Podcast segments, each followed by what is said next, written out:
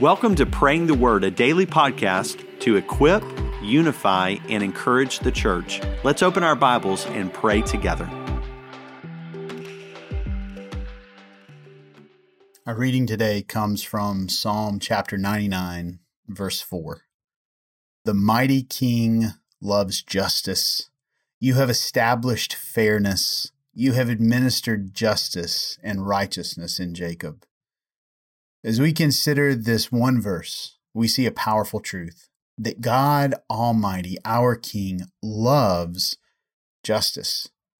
And because he loves justice, he has established fairness and administered justice and righteousness in Jacob. In other words, he has commanded and established justice among his people. So as we pray, let's pray this that because God loves justice and because we are God's people, that we would ask God to graciously bless us with justice. That means, on the one hand, that God would bless us to live in a just community and in a just society. But more than that, even, that God would use us to be just in this world in which we live, that we would be a people who love justice because our great King loves justice. Let's pray together. Father God, we pray that you would give us a love for justice. We come to your word and we see that you love justice. And as we seek to be like you, we pray that you would likewise give us a love for justice. Your word tells us that you've established fairness and justice and righteousness in your people. And we ask that you would establish fairness and justice and righteousness among us. Father, if there are any within our body who are being oppressed, any who are experiencing the sting and indignity of injustice, then I pray, Father God, that you would deliver them from that injustice.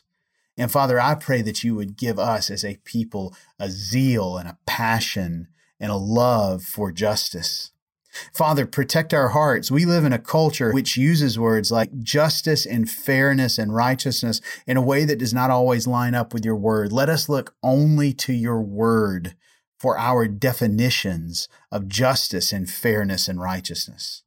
But Father God, don't let us hide behind some kind of disagreement with the world as a way to not do justice and as a way to not care about what is right. Father God, let us throw ourselves into the work of true justice.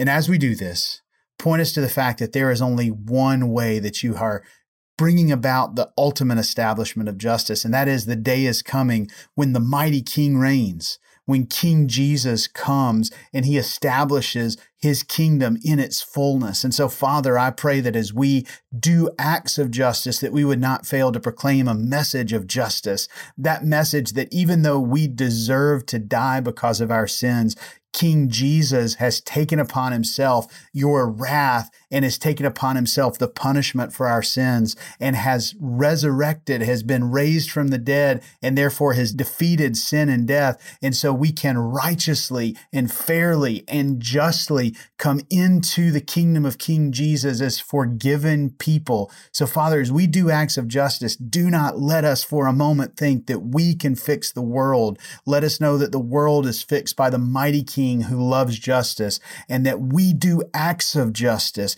and we push for change that leads to justice because we want to be consistent with His kingdom, which we know is coming. Bind us to this certain hope by your Holy Spirit.